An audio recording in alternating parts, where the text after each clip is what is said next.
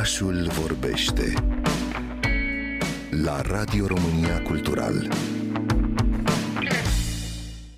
Dani Liuță, sunt absolvent de film, de practică de film, nu neapărat de film studies atât de mult. Am uh, terminat facultatea în uh, Marea Britanie la Bournemouth University și după aceea am urmat un master în studii vizuale culturale la um, Centrul de Excelență în Studiul Imaginii de la Universitatea București. Ceea ce m-a atras la programul de producători a fost uh, faptul că în toate proiectele pe care le-am făcut de-a lungul timpului, componenta de producție și de organizare a fost o constantă cumva și am vrut să folosesc uh, experiența pe care am mai câștigat-o și pentru alte proiecte inițiate de alți artiști, văzând cumva lipsa asta sau simțind lipsa asta și ce am mai încercat eu să mai fac în trecut.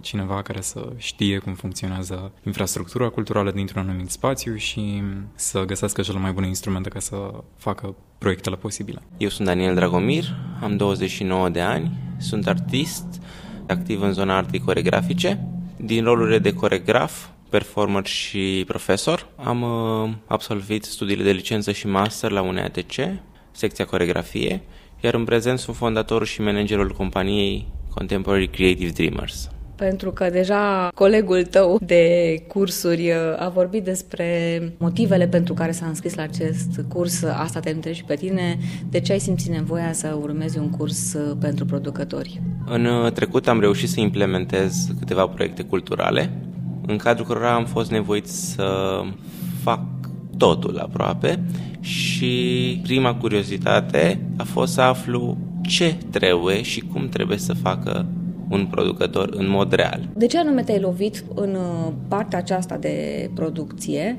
făcut așa cum ai crezut tu și simți că ar trebui schimbat sau completat? Cred că cea mai mare problemă este finanțarea pe care o are dansul și consider că a fost nevoie să fac totul pentru că nu existau destule resurse financiare pentru a avea resursa umană. Cred că e nevoie să-i se acorde mai multă atenție dansului la nivel de finanțări pentru a putea dezvolta proiecte din ce în ce mai bune, care pun accent pe calitate, nu pe cantitate. Dar cum crezi că poate obține dansul mai multă finanțare? Pentru că, da, știm că este o problemă, în special în zona aceasta a dansului contemporan.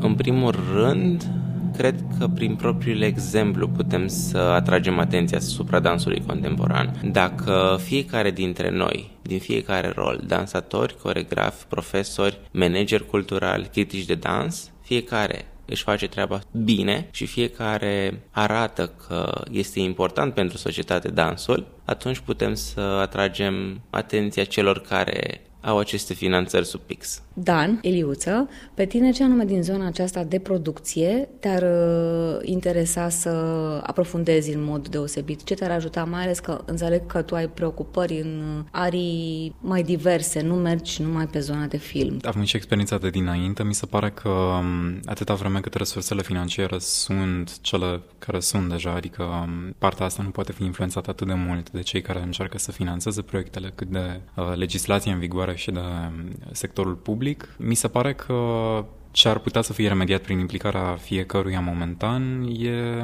un fel de maximizare a resurselor care sunt disponibile deja. Și dacă există tot felul de fonduri la care se poate aplica sau tot felul de mecanisme care pot fi activate pentru ca artiștii respectiv să fie susținuți, pentru că mi se pare că nu e atât de mult o problemă de artă care uh, se cere a fi creată, ci mai degrabă de susținerea celei care e produsă deja. Și atunci uh, o mai bună cunoaștere a infrastructurii, cum spuneam și înainte, ceea ce am sesizat eu ca lipsă. Și, într-adevăr, cum spunea și Daniel, o, o îndeplinire a unui rol uh, care să cere a fi îndeplinit pentru bunul mers al, uh, al dansului în cazul ăsta.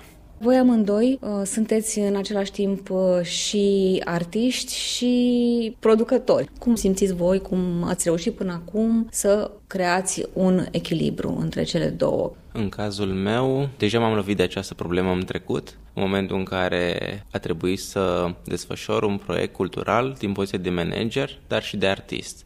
Și nu cred că există un echilibru și trebuie să găsim soluție pentru fiecare problemă care apare și să le luăm rând pe rând.